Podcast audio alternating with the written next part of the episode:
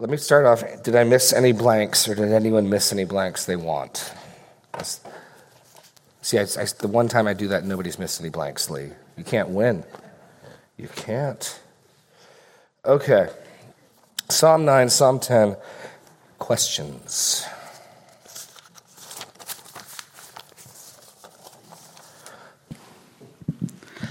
So I understand that when we're seeing oppression, the way that we should respond is to recognize that God's still in control of it. Yeah. But I kind of have a twofold question. Okay. What should we do to help those who are being oppressed? Mm-hmm. And how can we comfort them?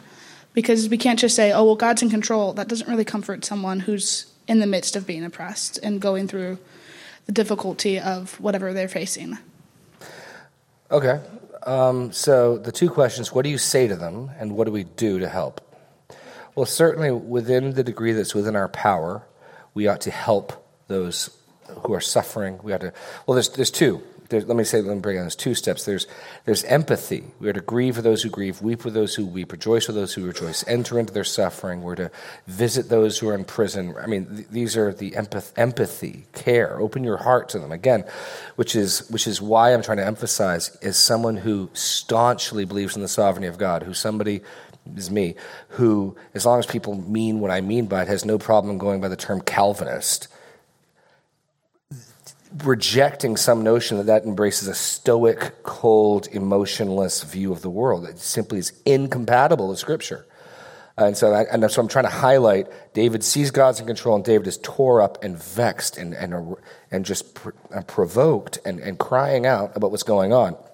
They both can coexist. It's not either you're Spock and you believe God's in control and you're just sort of all is as it should be, they're both there and, trying to emphasize that. So that, would be the first point, be empathy, stepping into their suffering. Um, the second would just be doing real good where you can. Um, that may be financial help. I mean, James talks about if your brother or sister comes to you and is poor and, and, and naked, and you, you close your heart to him and say, Be warm and be filled, what good is that? That's dead faith. Um, Jesus talks about a judgment to come where those who he says you fed me? Well, lord when did we feed you? Well, as least as much as you did to the least of these my brethren you did it to me. Now i think there we got to figure out the brethren probably has to do with christians or even possibly future believing israel but my point is simply um, practical acts of love and kindness and, and feeding the poor and the helpless um, are real things we can do. Um, going beyond that gets more challenging. I mean, Moses strikes down the man striking his brethren, but then um, Stephen tells us in his speech Moses understood that God had raised him up as a deliverer. So, unless God's raised you up as a deliverer, I wouldn't necessarily encourage you to go, you know, step it. Now, that's different. Jesus says, No greater love is his friend that he lays down his life for his neighbor. So, if you're walking down, you see someone in the dark alley being attacked, and okay, you might cost your life, you go help them certainly. Um, uh, so those would be the most immediate things practical aid, practical help, um, compassion, uh, empathy, entering into their suffering. Those would be their things. In a bigger sense, um, casting your vote for, supporting righteous judges, righteous legislation, righteous law that might help. Um, those would be good things. Uh, I mean, and before I get to the second question, I want to add to that, like, what can you do? And your second question is, what do you tell them? Um, what do you what do you do? I, I, think those are the types of things we can do, and we cannot look. And the other thing I'd say is we cannot hide from that. I think there can be a temptation to that's unpleasant. Don't want to look at that. And obviously, there's the other danger of being morbidly obsessed with it. You know what I mean?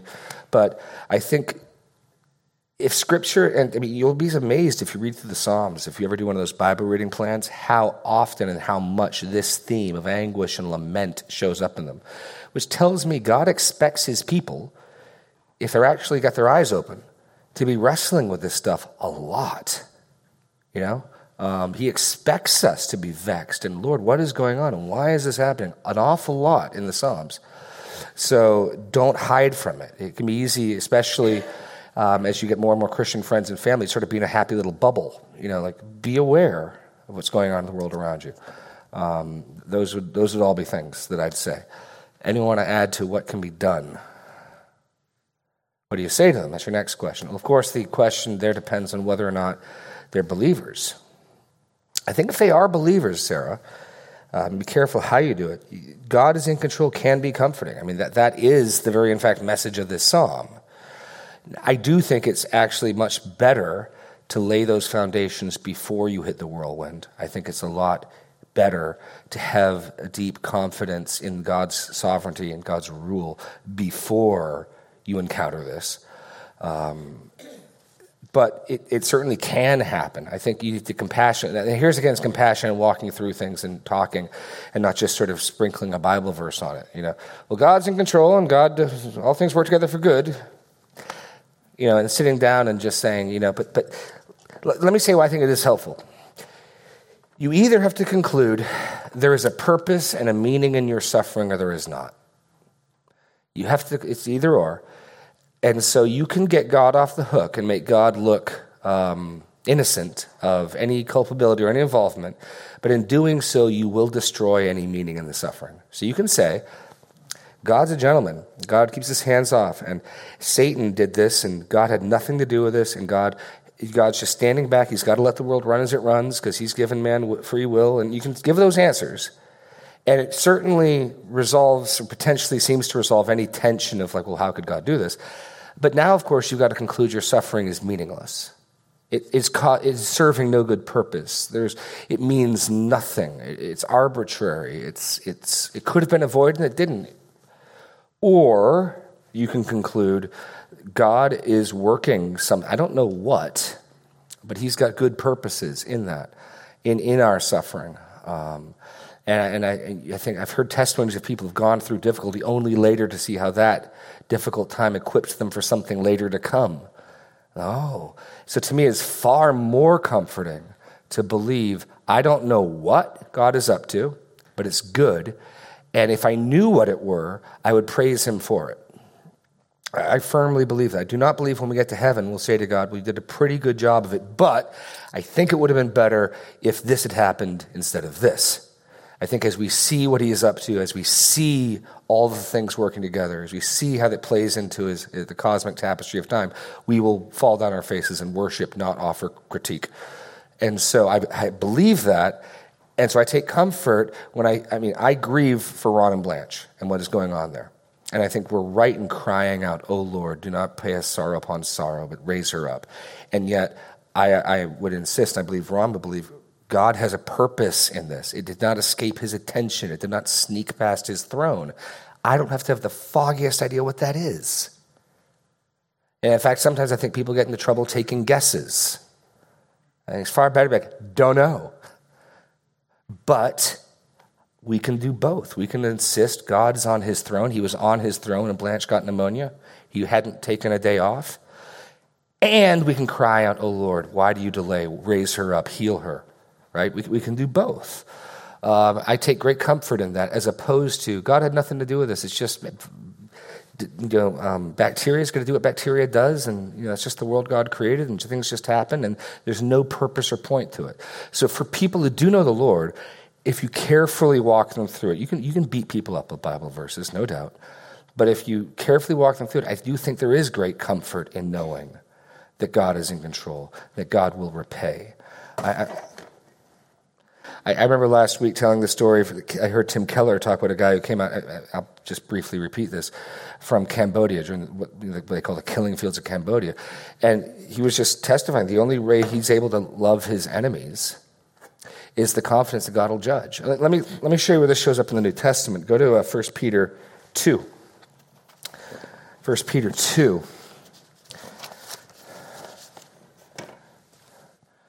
Because I would, I, would, I would insist not only is our suffering not meaningless, but God is accomplishing his redemptive purposes in and through it. Um, so, 1 Peter 2, and we're going to focus in on um, verses 21 through 25, but I want to start in 13. It's a whole unit that really goes all the way through 3 7. And it's about submitting ourselves, even in the sense of suffering, to the uh, authorities, rulers, powers God has placed in this world. So the, the head command comes out in verse 13 be subject for the Lord's sake to every human institution. And then he's going to start breaking it down to the emperor as supreme, to governors as those sent by him to punish those who do evil and praise of those who do good. For this is the will of God, that by doing good, you should put to silence the ignorance of foolish people. Now, what Peter's going to do, this is a classic sort of Jewish approach. He's going to argue from the heavy to the light, from the greater to the lesser. Peter will go to the most extreme instances, he'll go to the, the most difficult places. And the logic is if it holds true in the most difficult situation, how much more does it hold true in the lesser situation? Okay? So his first place he's going to go to is a slave whose master beats them for doing good. And of course, the rationale is if it, if it holds true there, how much more if your master is reasonable? How much more if your master is not this wicked? And then he's going to go to Jesus, who, if anyone suffered mistreatment, it was him. If anyone had the right to curse in return, if anyone had the right to raise his hand and strike back, it was him. He didn't. How much more us? That, that's the rationale. So, um, so then he says in verse 16, Live as people who are free, not using your freedom as a cover up for evil, but living as servants of God. Honor everyone, love the brotherhood, fear God, honor the emperor. Then we get to our first specific case. Servants, be subject, same verb as verse 13, to your masters with all respect. Not only to the good and gentle, but also to the unjust. For this is a gracious thing. Again, I want to get to purpose here. Here is what appears like senseless suffering. Imagine we're the first century church. We've just gathered on a Lord's Day, and um, with us is a slave. And the slave shows up with a, with a blackened mark on their face. And you say, What happened? And you say, I was serving my master, and he hit me because he was drunk. And you say, Well, were you, were you being lazy? Were you, were you slacking off? Were you doing poor work? No, I was working diligently and hard. And he was, flew off into a drunken rage and he hit me. Let's make this worse. Let's imagine it's a female slave. And say, What should I do? And say, Hey, we just got a letter from Peter. Let's see what he says. And part of what Peter's going to do to comfort her is give her meaning and purpose for her suffering and her oppression and mistreatment. So here's the first statement. Verse 19 This is a gracious thing when mindful of God, one endures sorrows while suffering unjustly. So, what's one of the first things I can say? It pleases God. It's a gracious thing. God is pleased when his children, for his sake, graciously endure mistreatment. There's meaning, right? There's some meaning. For what credit is it if, when you sin and are beaten for it, you endure? But if, when you do good and suffer for it, you endure, this is a gracious thing in the sight of God. And again, we're going from greater to lesser. If it's gracious, if, if God can mean good in mistreatment when we do good, well, then we really need to shut up when we're being punished for doing evil.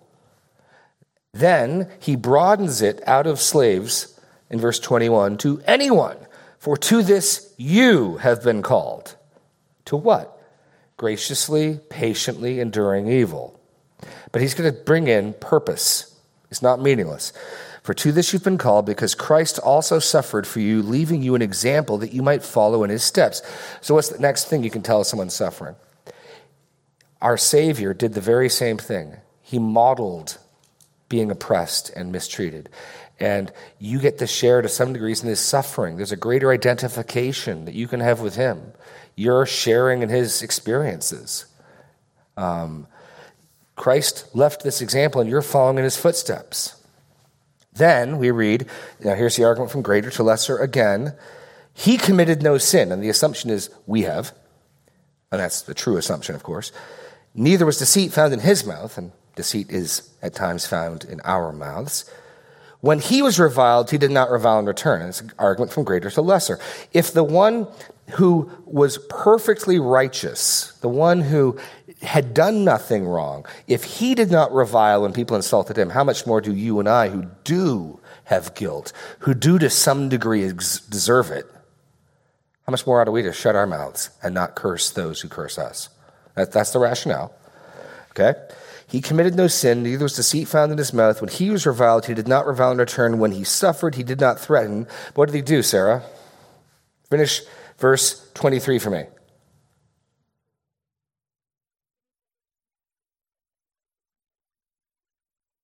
He was looking to God's judgment. Same thing we saw today. Jesus did not say, you know what, it doesn't matter. You know what? It's worth it. I don't care. No, he wanted vindication. He wants vindication. He simply waited for God's timetable. The desire for judgment, the desire for justice, the desire for vindication is all good and right. He put it into God's timetable and hands, just like David looking for God's coming judgment. That's, that's what we're told Jesus did. Now look at what God accomplished through that. Uh, that's the, the argument of this passage now moves to how did Jesus do it? He did it by looking to God's judgment. And Jesus was willing to not curse in return, not revile in return, not strike in return, because he was confident his Father would judge. He kept entrusting himself to him who judges justly. What was God able to accomplish through that? He himself bore our sins in his body on the tree that we might die to sin and live to righteousness. I think what he's saying is when the suffering servant of God willfully suffered mistreatment and oppression, entrusting himself to his Creator, God was able to save his entire people. And I think the implication is when you or I follow in his steps and, and trust ourselves to a faithful creator and willing to suffer mistreatment, God will also work redemptive purposes through it. So to me, that's incredibly encouraging. I don't know how, but God will not allow your suffering in which you've entrusted yourself to Him to not bear good fruit. Um, I have a friend of mine, I won't name him because he'll be nervous. His grandmother put up with a, with a, uh, her husband was an unbeliever and a jerk and at times a drunk. And uh, she, she endured, was patient. And he asked her, well, Grandma, how do you put up with him? Why don't you leave him? And she said, well, God puts up with me. A few years after she died, he came to faith. See, and she had no idea how God was using her patient enduring of suffering for good. My friend does. My friend can see it. Oh, wow. God was doing good things there. And those are the types of little glimpses we get. Just like we see Rahab's glimpse of what the good God is doing through Pharaoh's hardened heart, right? This, this Canaanite prostitute's coming to faith because God's judgment over there. We don't see what all he's up to. But we get little glimpses here and there. So to me, it's far more meaningful to say to someone in suffering, God, as you entrust yourself to God, as you willingly endure mistreatment, as you say, God, you will judge, I will not, He will work redemption through that. I don't know how and where, but He will. He will not waste it. To me, that's far more encouraging than it's meaningless and it means nothing, and God wishes it could stop too, but He's got to leave His hands off because He's so, but that's a much bigger theological picture that you're not, probably not in two minutes going to share with someone. So it might be the wisest thing to sit down like Job's friends did and just weep and keep your hands over your mouth. Just because I believe all that doesn't mean the first time I talk to someone suffering, I'm going to try to give them that vision. There's a wisdom to just, I'm just going to sit here and weep with you. But I do think as we're able, helping them piece together that vision of God is going to give them ultimately confidence. But one of the reasons why I'm trying to emphasize it now is so that those foundations are laid before the flood comes, before the tornado and the whirlwind comes. Although some of you may be in that even now. Um, so that's a very long answer. long answer. But no, I, I do think this is good medicine. Psalm 9 and 10 is good medicine. We can beat people about the head with it, especially if we think that somehow affirming the sovereignty of God means we're just not going to be weeping at the same time. I, I, that's really how we, in other words, the real way we can do violence is if the implied rationale is God's in control, God means good, so be happy. And Psalm 9 and 10 make it clear no, that does not necessarily follow. Does not. I can still worship God, I can still praise Him, and I can still cry out, Why, O Lord, do you delay? Right? So if we're implying to people, stop crying, shut up, and be happy because God's in control, that's just unbiblical, that type of rationale. Um, so, no, weep with them. There's cause to weep. Jesus wept at Lazarus' tomb even as he knew what he was about to accomplish and do. Um, okay, anyone want to add to that or, or say, lead us?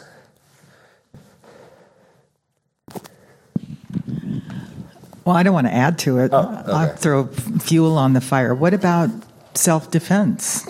And what if the government says to us, the government, our emperor, our kings, say, okay, Christians, everybody line up, whole family, everybody, and they start murdering people? I mean, we say, wow, that's crazy, but it happened to the Jews, of course. Yeah. And the Jews Yeah, I've always puzzled that one. Okay. I have, I have, I don't think I've said anything this morning that would, would. I certainly don't believe. I don't think I've said anything this morning. I mean, you should not defend yourself from from real threat. Um, I don't think the turning the other cheeks, talking about life and death threats or anything. I think we have the ability to defend ourselves. Uh, I, I, certainly um, would. Well, what if you're suffering for doing good? Isn't that the ultimate suffering? I think I think it gets murkier when you're dealing with yourself because certainly Paul is not telling slaves to strike back. Um, I think it gets trickier when you want to interfere in someone else's suffering. Um, you, when it's your child who's being mistreated, and you want to intervene. And to that degree, I'd say probably something along the lines of okay, live by the sword, you're going to die by the sword. If you're willing to face that, go for it. I, I think you could do both in, I think you could do both in faith. You could just say, okay, this is where God has us, and we're just going to endure. And like, so Peter, church history tells us Peter was crucified upside down next to his wife and his daughter, and they just encouraged each other. I think that's a valid stance. We are given into the power of this person, this government, these people. I mean, Daniel's friends don't start a revolt. They let themselves get taken to the furnace, right? I mean, the assumption is the Babylonian army is just overpowering. I mean, but they could have. They could have started a grassroots rebellion, and they didn't, right? So I think you can do that in faith. Um, you know, and you got someone like Bonhoeffer, who's part of the Valkyrie plot to assassinate Hitler, and I'm going to be slow to condemn him. But I will say, don't be surprised when Hitler executes you when that happens, at the very least. You know, if you're going to say God's, if you're going to be like Moses, God, God has raised me up as a deliverer, okay, just be ready to get cut down. Um, that, that's, that's what I would say off the front end. What do we do when the government tells us to line up? Um, yeah, I don't, I don't, I haven't thought that far ahead. Um, I trust God will give us wisdom when that day comes. Um, I don't think that's likely happening shortly. Um, it might. It might. Um, but uh, I'll say this, though. I don't think anyone's going to sin who gets in line. I'd have to think through another specifics to know if you'd sin to not get in line. Because the basic premise is you obey government unless you're sinning. You obey government unless you're sinning. Um, and so I certainly would say out of those options you think through, because it's like, I'm not likely to be get in line. It's going to be something like, uh, you know, register your firearms or turn them in or make yourself more weak and helpless. It, it's going to be by degrees, right? Right, okay. I'll say this I don't think you can sin by obeying those things. I think anyone who chooses, unless, unless you're fundamentally disobeying a command of God, you're safe in submitting and entrusting yourself. You got a good pattern here. Jesus could say, This isn't a legitimate court. This is, this, is a, this is a kangaroo court. This isn't according to God's law. You've made this up. He didn't, right? But Paul appeals to Caesar. So I, it's not as simple as, okay, just follow along with it, which is why I don't want to give a simplistic answer. So pray that God gives us wisdom on the day they tell us to line up. That's my, that's my answer. Okay. Oh, Bob.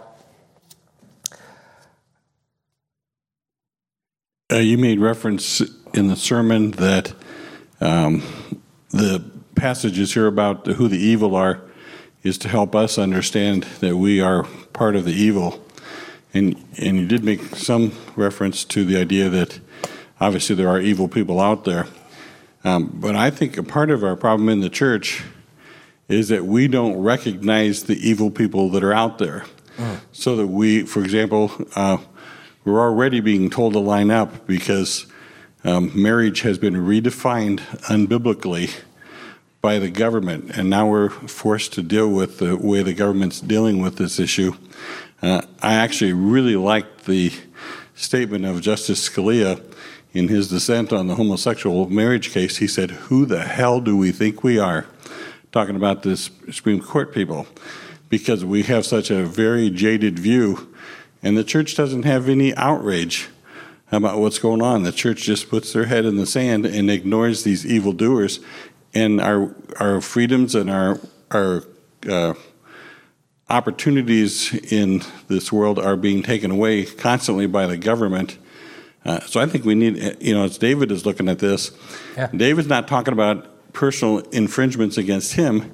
He's looking at how, how evil people are injuring um, the people of God, how they're affecting them, and is asking for judgment on that. And I don't know whether this is considered one of the imprecatory psalms or not, but it certainly implies that, Oh, yeah, that yeah. we ought to be theoretically be seriously thinking about um, praying that these wicked people be affected, that um, Mm-hmm. They wickedness rendered powerless, that they would be humbled to know they're just men. Yeah. And, and No, certain, yeah. certainly one of my soapboxes is the uh, issue of abortion, which of course has been imposed upon the church. And we talk about Hitler. Well, we might as well be talking about the Supreme Court when we're talking about Hitler because we're killing off babies left and right. And I find it interesting that, oh Lord, uh, um, let's see, where does it talk about the orphan here? But the biggest, the greatest orphan is the child in the womb. Right. He has no father because the Supreme Court has taken away his father's rights to say anything, so he has no father. All he has is a mother, so he's an orphan, and he's powerless and has nothing to, no opportunity to do anything. And the church doesn't do anything. The church is doing nothing to That's not stop true. it. Now they're not. They could do a lot more. They could, They could do a lot totally, more. Yes, they, they could could lot more. totally control what's going on if the church would get together, and maybe the church would um, take a strong stand uh, um, within its own organizations to affect the situation. So anyway, I think that there is a. Uh, I think we're already being told to stand up and and uh, um, be dealt with. May not being killed, but we are definitely being affected. That was a very interesting question, Bob. Uh, sorry, no. Let me let me respond to what you said. I'm not trying to. Te- I'm just teasing you. We got five minutes. Okay, let me see. Um, yes, I certainly would agree. To my knowledge, the unborn in the womb is the weakest and most helpless. So, with God's heart for the widow, the orphan, the powerless, the oppressed, I got to imagine the the the unborn child is the single greatest embodiment of weakness and powerlessness, and and and we would do well to both. I, I think your point saying not only sympathize with them, but be outraged. There's a place for outrage. David is outraged at what the wicked is doing at the, at the offense. Um, so, amen and amen. Not just weeping over and grieving over the death of the unborn, but being outraged at it, praying that God would act. Um, the church, I know people are doing things, Bob. The church isn't doing nothing. The church could do more. Um, but I'm just pointing out, even in the psalm, we don't know what David himself is doing. I presume David's not king yet, because I'd think he could effect a fair bit more, especially over those laying in wait, snaring and trapping and pouncing on the wicked. Um, but we could certainly, let me, five minutes, let me say this. We should never be at peace with abortion. We should never stop being outraged by it or weeping over it. We should never stop praying about it. Then you bring up uh, the redefinition of marriage. Amen there as well. However, I, I think with marriage, and even all those issues of sexuality, we need to be equally outraged and opposed. Uh, a few years ago, I did a message on this. I would suggest that the no fault divorce laws initiated by Reagan, copying Soviet laws, was just as big of a redefinition of marriage as the Obergefell decision. I would suggest that absolutely, that taking marriage from a lifelong covenant where you at least needed to demonstrate some criminal act had occurred to break it, to no fault, it stops when I want, it's a contract, it's as radical a redefinition of what marriage is as who gets to participate in it. And the church was equally silent there. So my only concern is in our outrage, we're not selective in our outrage. Uh, uh, that we, we put it positively, we should be pro marriage. We should be very pro marriage and we should be opposed to and offended by anything that would, would warp, twist, or destroy it. Um, ab- absolutely. Absolutely. And we should, we should be outraged at all those things that are out there. Amen. I'm, I just, the danger with outrage is we can be very selective about what we're outraged about. And very frequently we're outraged about the things we don't struggle with. And so we're outraged at the sins we don't struggle with. So we, amen, be outraged at sin. Part of what I wanted to highlight even in Psalm 9 and 10 is David's just as outraged by their, their wicked pouncing on the poor as they are in their self-reliance and their pride and their vanity. That's bugging him as well. That, and I'd say another thing about why I have 11 verses laid out like this is so that we don't, we're not selective about which sins outrage us. By laying them all out, and David's just saying, These people are wicked. Look at them. They, they're self confident. There's plenty of movies and plenty of things that encourage people to be self confident, right? Are we outraged? I mean, so you're going through this, and oh goodness, my mom's raising her hand. Do I dare, do I dare eat a peach, descend the stair? I've measured out my life with teaspoons. What?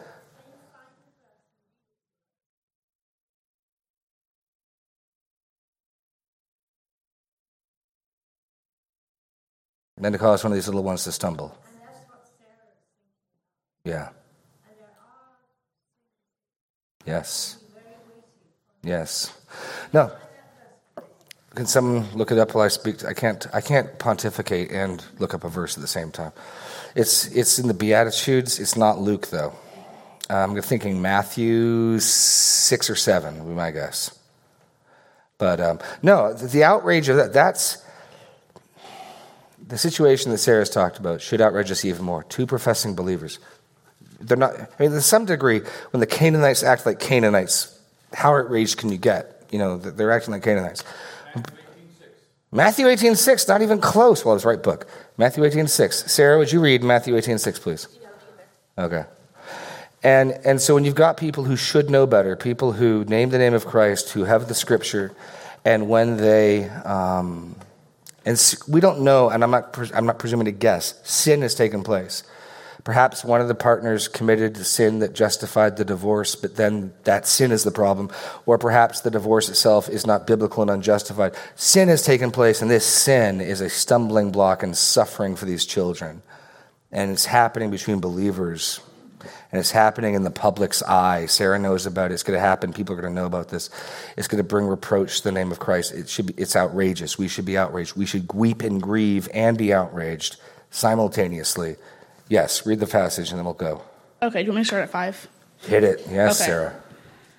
Whoever receives such child in my name receives me. But whoever causes one of these little ones who believes in me to sin, it would be better for him to have a great millstone fastened around his neck and be drowned in the depths of the sea. Yeah. Amen. So we just got to make sure, I mean, grow in our sympathy with the oppressed, grow in our universal outrage at sin and not just pet particular sins that really bother us. That, I'm only emphasizing because I've certainly had people who are just fine. We'll go pay money to watch movies where some sin is glorified. It's funny after all. But that sin's offensive and disgusting. And part of what we see with David laying out is he seems to be just as offended by their forgetting of God as they're destroying the poor. And so if you're going to be offended at sin, David's offended at sin, be offended at sin and not piece. Not that you were saying that. I just want to say it in addition because I think we do paint a ugly picture to the world when we look at some sins and we say nothing and then we get really upset about other ones and they say you're just being you're just being arbitrary. You're just being pharisaical. You're being hypocrites. Whereas you know i mean that's what the world's saying about gay marriage right? Oh where was the church getting all upset when their divorce rates mirrored the world Oh, but that, that one's close to home, so we don't say much about that. But over now, marriage is sacred. That's, that's what we, we're pushing.